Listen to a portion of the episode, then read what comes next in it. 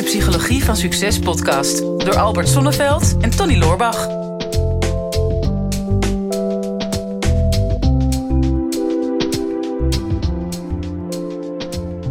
Tony, droom jij wel eens van eh, heel rijk te worden en heel rijk te zijn? Hoef ik niet van te dromen hoor. Dat, dat, dat is gewoon uh, keiharde realiteit. nou is rijk natuurlijk altijd ook weer een heel relatief begrip. Want uh, wat voor één rijk is totdat je in een bepaalde wijk gaat wonen. Misschien in Wassenaar of in Aardenhout. En, en dan kan het zijn dat jouw bungalow toch net weer iets kleiner is dan die van de buren. Ja, ik kreeg laatst in een ondernemersgroepje de vraag van... wat zou je doen als je een miljoen zou hebben? Ja. Dan zou ik me afvragen waar de rest is gebleven. ja. Ja. ja, want veel mensen worstelen wel met materialisme. Uh, Jente onder andere ook. Die zei van ja, ik, uh, ik ben eigenlijk niet zo materialistisch opgegroeid. Maar ik ben het wel heel erg geworden. En ik wil er mm. eigenlijk ook weer vanaf. Ja. En dat is ook de vraag aan ons dan. Alsof wij er verstand van hebben. Mm. Van hoe, ja, hoe, hoe ga je er nou mee om? Met, met materialisme en... Uh, en zeker als je daar vanaf wil, hoe kun je dat dan het beste doen? Mm -hmm. Nou, ja. Oké. Okay. Ga nou, jij beginnen? Nou, weet ik niet. Ik dacht, je keek me zo aan van, uh, alsof ik het moest beantwoorden. Nou ja, maar. doe maar eens even een, een, een, Ik heb daar wel, een, ik heb er inderdaad wel mijn gedachten bij, omdat ik volgens mij wel de hele cyclus heb uh, doorleefd. Dus misschien kan ik in ieder geval een begin gaan maken. Want, ja, begin jij maar. Ja. Um, nou, ik, ik moet je zeggen, ik kom uit een ondernemersgezin. Uh, mijn ouders die zijn na de Tweede Wereldoorlog begonnen met een kledingzaak. En later noemde ik het de klerenwinkel. maar, omdat er, uh, ja, ze waren daar altijd in bezig. En daarna is er nog een meubelzaak bijgekomen en nog een meubelzaak. En dus, dus alles stond ook in het teken van geld verdienen en ondernemerschap. En dat was fantastisch. En tegelijkertijd heeft het ook heel veel gekost. De meeste luisteraars of kijkers weten, kennen dat verhaal misschien ook wel. Dat allebei mijn ouders vrij jong zijn overleden. En ik denk echt dat ze zich letterlijk en figuurlijk hebben doodgewerkt. Mm. En ik heb me daarna ook best veel afgevraagd van ja, is het dat allemaal wel waard geweest? He, de, uh, en natuurlijk ben ik heel trots op mijn ouders en ze hebben fantastisch hun best gedaan. En, en het heeft me ook een basis gegeven waarop ik kon doorgroeien. En we groeiden op in een groot huis met een grote tuin en, en alles was er. Uh, in ieder geval in materieel opzicht. Mm -hmm. En ik, ik kom ook vaak, uh, ook in de coaching die ik tegenkom, mensen tegen die bovengemiddeld bemiddeld zijn. En, um, en, maar is daar ook altijd het geluk aanwezig? En ik, daarna ben ik in mijn leven, ja, ik ben zelf eerst begonnen als psycholoog. En ik denk, nou ja, goed, ergens kroop het ondernemersbloed toch waar het niet gaan kon. En daarna ben ik een opleidingsinstituut begonnen. En, en ik ging hetzelfde pad op als mijn ouders. Mm -hmm. En daar hoort ook een groot huis bij en een zwembad. En nou, alles. Hè. Je bent ook op visite geweest regelmatig bij mij. En dat was ook een fantastische plek. Maar ergens in mijn leven begon dat ook te wegen, letterlijk en figuurlijk, te veel.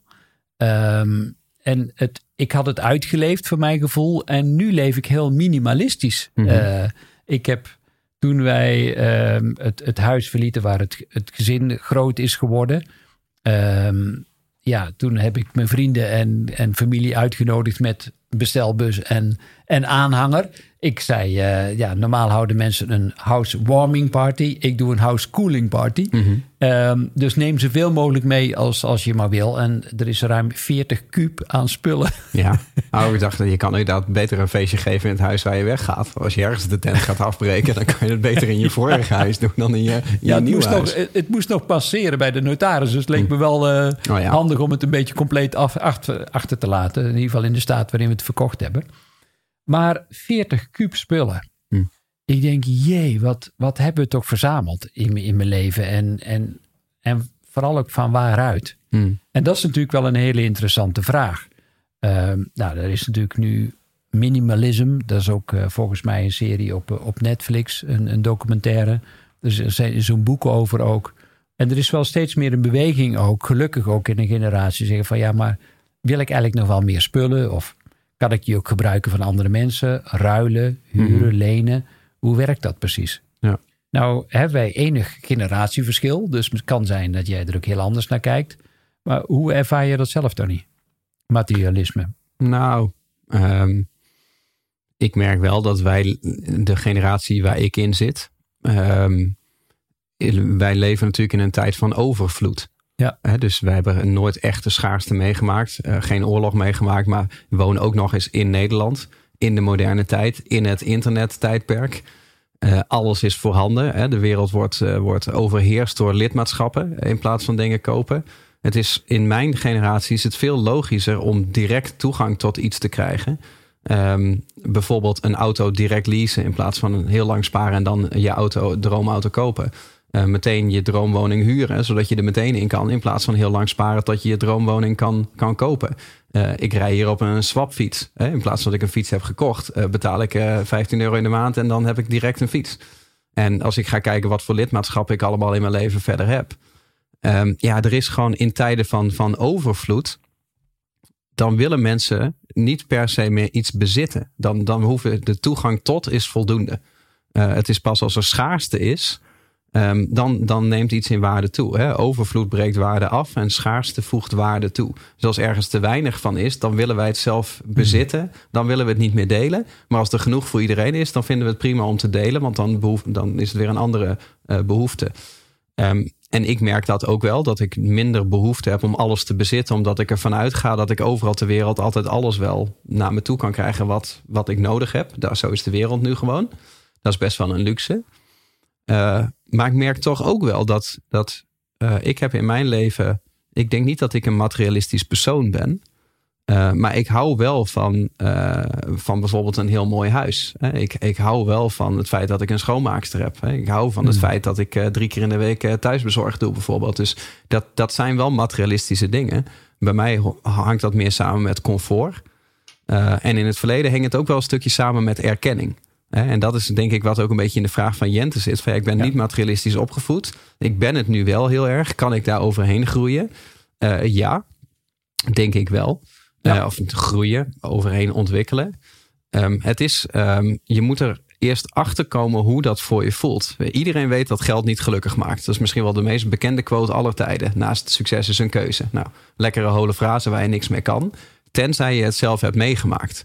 Dus ehm, geld versterkt alleen maar datgene wat je al hebt. Dus als jij eh, heel gelukkig bent en je hebt een mooi sociaal leven en je hebt een leuke relatie en je bent gezond en je hebt een leuke business en alles klopt en je wordt rijker, je krijgt meer geld, dan gaat geld alles wat je hebt versterken. Waardoor alles nog leuker en beter wordt. Maar klopt het in de kern niet? Ben je ongelukkig of ben je eenzaam of heb je een slechte relatie of heb je een, een niet kloppend sociale leven of, of wat dan ook? Of je business loopt niet, dan gaat geld gaat ook, ook dat versterken. Hè? Dan wordt het, en dan wordt het alleen maar, alleen maar slechter. Ja. En ik heb dat ook wel gemerkt dat ehm, van studenten af aan, laten we zeggen, je hebt een bepaalde levensstandaard. Hè? Voor de mensen die niet kijken nu, maar luisteren, ik hou mijn hand even op een bepaald level. Ehm, en je hebt een bepaald inkomen. En op een gegeven moment gaat je inkomen omhoog en dan gaat je levensstandaard gaat mee. En dat blijft een beetje zo gaan. Tot je op een gegeven moment op een, een grens komt. En, en wetenschappelijk gezien of statistisch gezien is dat volgens mij rond de 70.000 euro per jaar.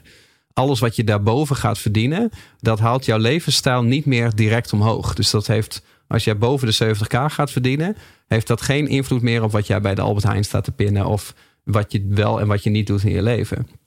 En ik heb dat ook gemerkt, dat op een gegeven moment raakt dat inkomen zo ver los van jouw levensstijl, dat daar een soort van leegte in ontstaat. Waarvan je denkt van ja, ik werk heel hard en ik verdien heel veel, maar ik heb er geen bestemming voor. Ja. Dus ehm, ik word geconfronteerd met het feit dat als ik nu weer aan het werk ga, dat ik daar niet zo'n zin in heb. Want waarom zou ik dat doen? Ik kon dat vorige geld kon ik al niet eens kwijt. Hmm. En daar word je heel ongelukkig van. Ja. En dus dan gaat het het versterken in je leven. En wat je dan geneigd bent om te doen, of wat ik dan geneigd was om te doen, was om dat geld dan uit te gaan geven. eh, zodat ik het maar niet meer zou hebben. Zodat ik aan mezelf kon goed praten dat ik het in ieder geval nodig had. En daar, daar schuilt voor volgens mij een beetje het materialisme. Dat je het nodig hebt voor je erkenning of voor. ehm, om, om, om voor jezelf, eh, ehm, ja, eh, hoe, hoe zeg je dat? Hè? Voor jezelf eh, toe te geven dat je dat niet voor niks voor hebt gewerkt. Ja, Lang Ja, verhaal, maar kan je misschien wat mee. Ja. Ja, nou en de andere kant wat je zegt ook. Hè, op het moment dat er schaarste is, dan wil je jezelf, of tenminste de, de, de beleving of de ervaring van schaarste. Want er hoeft niet eens schaarste te zijn. Mhm. We zagen het natuurlijk bij de uitbraak van de corona, dat in één keer iedereen eh, massaal eh, toiletpapier begon te hamsteren. Eh, terwijl de magazijnen uitpuilden. Mhm. Maar mensen hadden de beleving van er is tekort. Dus ik moet het nu voor mezelf hebben, want anders gaan andere mensen dat afpakken. Dus Ja. dat uw oerbrein, dat wordt geactiveerd. Mhm. Die, eh, die, eh, die, dat limbisch systeem, wat dan zegt van, oh jee, eh, dadelijk, dadelijk is er niks meer voor mij over. Mhm. Ja, dat, dat, dat moet instant worden opgelost, want anders heb ik een levensbedreigend probleem. Mhm. Ik heb veel training gegeven in groepsaccommodaties. En dan gaven trainingen van drie dagen of een week of zelfs veertien dagen. En dan was het altijd opvallend als je met een klein groepje was en eh, de keuken maakte een bepaalde hoeveelheid eten. nou, dan hadden ze uitgerekend, nou, dat zal ongeveer per persoon zoveel boterhammen en zoveel Mhm. aardappels en zoveel schepjes rijst en groenten. Ehm, en je zou denken, als de groep groter was, dat dat nog steeds zou opgaan. Mhm. Maar hoe groter de groep, hoe meer dat er per persoon werd gegeten. Dus Ah ja, er gingen er ja. niet twee boterhammen per persoon, maar vier boterhammen per persoon op. Terwijl je denkt, ja, het zijn toch dezelfde soort mensen. Maar Mhm.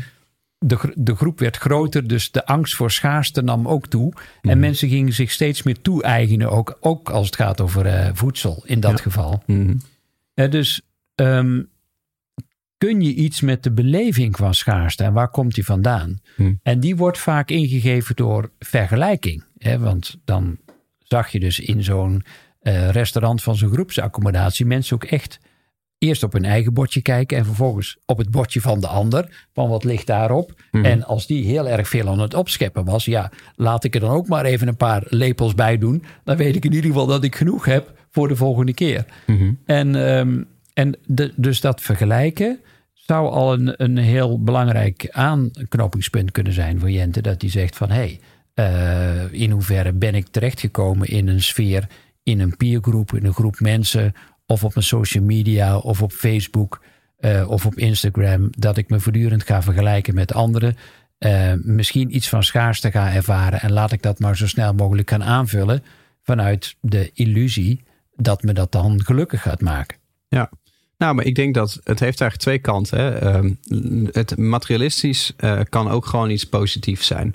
Dus als ik kijk naar, er zijn een heleboel dingen in mijn leven waarvan eh, een buitenstaander zou kunnen zeggen van dat is materialistisch. Hè? Dus eh, ik, ik, ik heb een best wel duur huis. Eh, ik heb een schoonmaakster.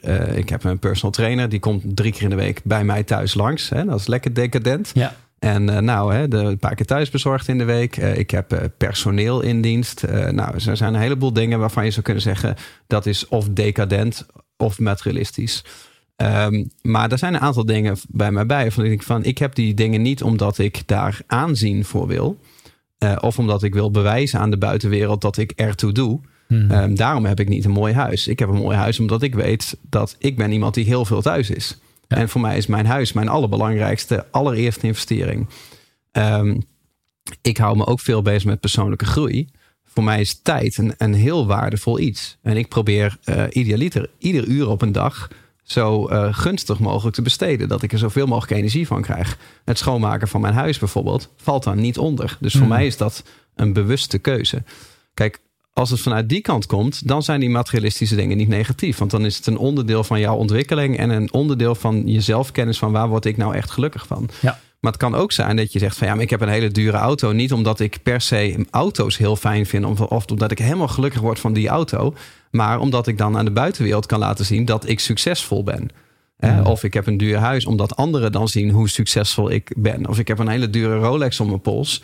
Want als ik dan in gesprek ga, dan word ik eh, serieuzer genomen. Dan, dan, dat is de andere kant van materialisme. Ja. En, en dan doe je jezelf anders voor dan dat, je, dan dat je daadwerkelijk bent, omdat het vanuit een onzekerheid komt. Ja, dus een andere tip hè, die hier dan uit voortkomt is... eh, maak voor jezelf eens een, een inventarisatie. Wat betekent materialisme eigenlijk voor mij? Hè, want het is natuurlijk weer zo'n prachtig containerwoord...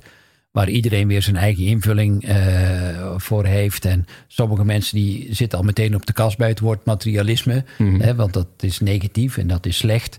Maar waar is dat op gebaseerd? Welke aannames zitten eronder? Welke vooronderstellingen heb je daarbij? Ja. Hoe, wat heb je meegekregen in je opvoeding daarover? En, en klopt dat nog bij jouw beeld van de wereld? Ben je bereid om dat te onderzoeken? Mhm. Ben je bereid om uit het oordeel te blijven en te kijken van in de kern, wat betekent waarde voor mij? En, en waaruit bestaat die waarde in materieel en immaterieel? Want een, een vriendschap, hoeveel is dat waard? Sommige dingen zijn onbetaalbaar. Ja.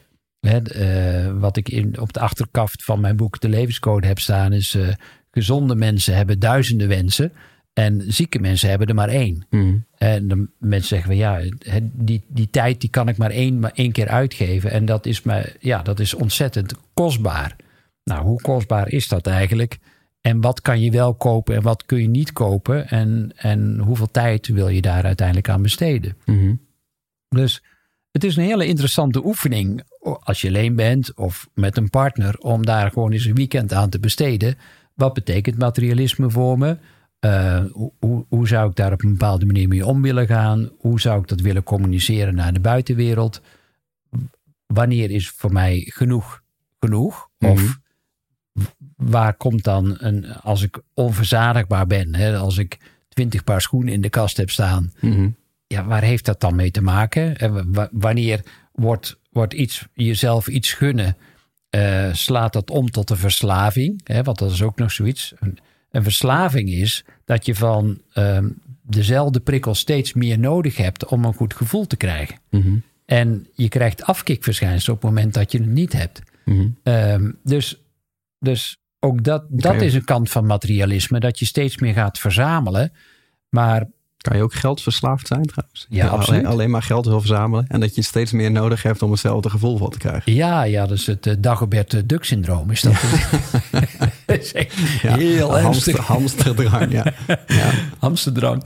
En ehm, ja, dat, dat, dat is dus absoluut zo. En ja, dan, dan wordt het bijna pathologisch. hè? Mhm. Dan tot, tot kleptomanie toe. Dat mensen gaan stelen in winkels. Uh, Ook mensen die meer dan genoeg geld hebben, die uh, heimelijk, uh, weet ik veel wat, een, een, een pen onder, uh, onder een uh, jas stoppen en denken van oké, okay, Mhm. die, die is dan weer mooi voor mij. Of ik ken mensen die heel bemiddeld zijn en die dan toch in een restaurant altijd weer de koekjes en de, en de suikerzakjes in hun tas proppen. Ja, hotels leeghalen, Oh, badkamers leeghalen, Om- badjassen stelen. omdat, dat- omdat dat dan tussen aanleidings, ja, dat is betaald en daar heb ik recht op. Ja. Dus een andere vraag die daarbij hoort is: hoe, hoe vrij voel ik me? Mhm. Want materie kent ook een andere kant en materie vertraagt altijd. Dus, Mhm. dus dat is ook heel interessant om te kijken. Materie is, is van nature meestal zwaar. En naarmate dat je er meer kennis aan toe gaat voegen, wordt die materie lichter. Mhm. En dus als je kijkt naar de computer, de eerste computers waren loeizwaar, die pasten amper in een gebouw. Maar er is steeds meer kennis aan toegevoegd en uiteindelijk wordt het een laptop of een smartphone. Die zijn heel licht, kun je meenemen. Auto's hetzelfde. Mhm. Die auto's aan het begin van de vorige eeuw, die waren niet te tillen. Mhm. En nu worden ze steeds lichter met kunststof, steeds meer kennis. Dus als iets als materie zwaar weegt in je leven, waar zou je dan kennis en wijsheid en ervaring aan toe kunnen voegen, waardoor dat het letterlijk en vuurlijk lichter wordt in je leven? Mhm. En dat is wat ik nu merk in mijn eigen leven, waarin ik nu heel minimalistisch eh, leef. Is, is, ja, ik heb denk ik door de jaren heen kennis en ervaring en, en wijsheid opgedaan. En denk van ja, heb ik het nog wel echt nodig? Mhm. En het gekke is, ik krijg steeds meer materie op me af waar ik zelf niet, ehm, ja, geen bezit voor hoef te hebben. Mhm. Dus wij gaan naar de mastermind. Ik word opgehaald in een prachtige Porsche Cabrio van Huub. Mhm. En hij zegt, Huub zegt, oh, wil je er ook in rijden? Ik denk, nou, fantastisch. Mijn haar wapperde in de wind. Mhm. En denk, heerlijk om in zo'n Porsche te rijden, terwijl die niet voor mij is. Ja, lekker. Ja. Zonder hem te hoeven stelen, ook Mhm. nog eens een keer. Dus dat is, en, en daarna kwamen we in een fantastisch huis, een Airbnb, wat door Bas gehuurd was. Nou ja, een huis waarvan je e- echt een droomhuis op een hele mooie plek met alles erop. En dan denk ik, nou, een fantastisch huis. Heerlijk om er te zijn, maar ik zou er niet aan moeten denken om het te bezitten. Nee. En dan, daarna lever je de sleutel weer in. We hebben een fantastische tijd gehad en daarna ga je weer. Dus mijn leven is echt lichter geworden. Mhm. En, en ik heb een hele mooie tijd in mijn eigen huis gehad. Maar als we aan de achterkant klaar waren met schilderen. Het was een huis, een notarispand van 200 jaar oud. Als we aan de achterkant klaar waren met schilderen. konden we aan de voorkant weer gaan beginnen. En het, het, er was constant zorg Mhm. ook. En mijn oma die zei het al. Bezit van de zaak is het eind van het vermaak. Mhm. Ja, klopt. Ja. ja, dan heb je alleen nog de verantwoordelijkheid. En vaak ook niet meer het plezier ervan. Nee, en, en En, je hebt een hele tijd een huis met een zwembad gehad. Maar vraag me af hoe, hoeveel stress jij van dat zwembad hebt gehad. En hoeveel plezier anderen daarvan hebben gehad. Ja, nou, de, mijn dochters lagen als een soort Paris Hilton aan het zwembad. Die mhm. zeiden van pap, volgens mij moet het weer een keer gestofzuigd worden. En die hielden de meest fantastische poolparties. En natuurlijk, ik heb er ook van genoten. Het zou een heel zielig verhaal zijn als dat niet zo zou zijn. Mhm. en, het was, en het was een zorg, maar daar kwam ik pas achter toen ik het niet meer had. Ja. En, ehm, dus, en ik gun iedereen alles. En ik vind het ook een fantastische vraag om te beantwoorden, want het levert heel veel gesprekstoffen op en ook gedachten van: oké, maar uiteindelijk weet je dat je weer van deze planeet afgaat met niets. je kunt niks, meenemen. In het doodshemd, daar zitten geen zakken, hè, wordt, mhm. het, wordt dan gezegd. En dat is ook zo. Maar als je dat dan niet mee kunt nemen, wat, wat zou je dan wel achter willen laten? En dan mhm. niet in, in materiële zin. Uh, misschien, wat, wat is jouw legacy? Hoe wil je herinnerd worden? En dat is ook, als je daarin kunt verzamelen en vervolgens weer kunt uitdelen, omdat je voelt, er is alleen maar overvloed. Mhm. En hoe meer overvloed dat ik ervaar, hoe makkelijker dat ik het ook los kan laten. Nou, dat is natuurlijk een hele mooie gedachte om op die manier met materialisme om te gaan. Nou, dan leven we ook wel gelukkig in een ideale tijd. Als je dit aan jezelf wilt trainen. Kijk, ik denk dat er niks mis is met. Um, hè, als mensen zoiets hebben van: ik wil graag veel geld verdienen. Daar hoeft geen taboe op te rusten. Hè. Als jij daar een hele goede reden voor hebt. of je denkt daar een reden voor te hebben. niks mis mee. Als jij ervan houdt om gewoon mooie spullen te hebben. je houdt van mooie kleren, een mooie horloge, een mooie auto. Als dat, als dat echt is wie je bent. en je wordt er gewoon elke dag blij van.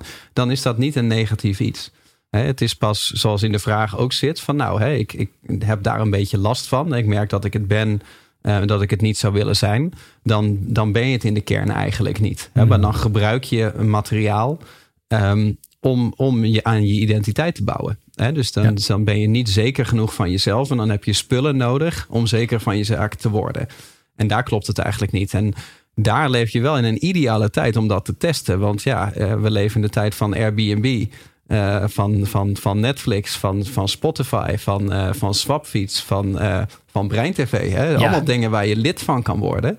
Um, waar je gewoon eigenlijk, je hoeft niks meer te bezitten. Precies wat jij zegt. Van, het is de overtuiging van er wordt voor mij gezorgd en er is overvloed. Dat zijn eigenlijk de twee dingen die je in je hoofd hebt. Ja. En omdat jij dat zo gedacht hebt, en ik bij jou in de buurt ben gebleven, kwam ik inderdaad ook een mooie villa tegen daar in Ardennen. Maar dat heb jij gevisualiseerd. dus dat werkt. Maar dat is een ideale tijd voor nu. Dat, dat gewoon, je weet dat er is wereldwijd, is er gewoon overvloed. Je hmm. leeft echt in een prachtige tijd. Je leeft in de nieuwste tijd die er ooit is geweest. De hmm. mensheid is al nooit zo ver geweest als nu. Dan denk je, als je het een tijd zou willen oefenen, dan, uh, dan, dan is het deze tijd. Dan is het nu. Ja. Nou, Vond je dit een interessante vraag en vooral ook een interessant antwoord? Nou, jij kunt jouw vraag ook inleveren en uh, insturen. Ga dan even naar uh, het YouTube-kanaal als je daar nog niet op zit. En uh, in de omschrijving, daar zit een linkje, kun je op klikken en dan kun je een vraag stellen. En ja, wij vinden het alleen maar heel leuk om fanmail te krijgen. We, liggen er s'nachts van wakker en denken, oh, wanneer komt er weer een berichtje binnen? En dan bellen we elkaar voortdurend en weet je al een antwoord op die vraag? Dus je kunt ons niet blijer maken dan dat. Ook door duimpjes te geven, door te abonneren op ons. Daar worden we ook helemaal blij van. Dan hebben we het idee dat, dat we geen materie nodig hebben, maar dat we gewoon een heel warm nest van fans om ons heen hebben. Die met elkaar de wereld alleen maar mooier en leuker maken. Dit is de Psychologie van Succes podcast door Albert Sonneveld en Tony Loorbach.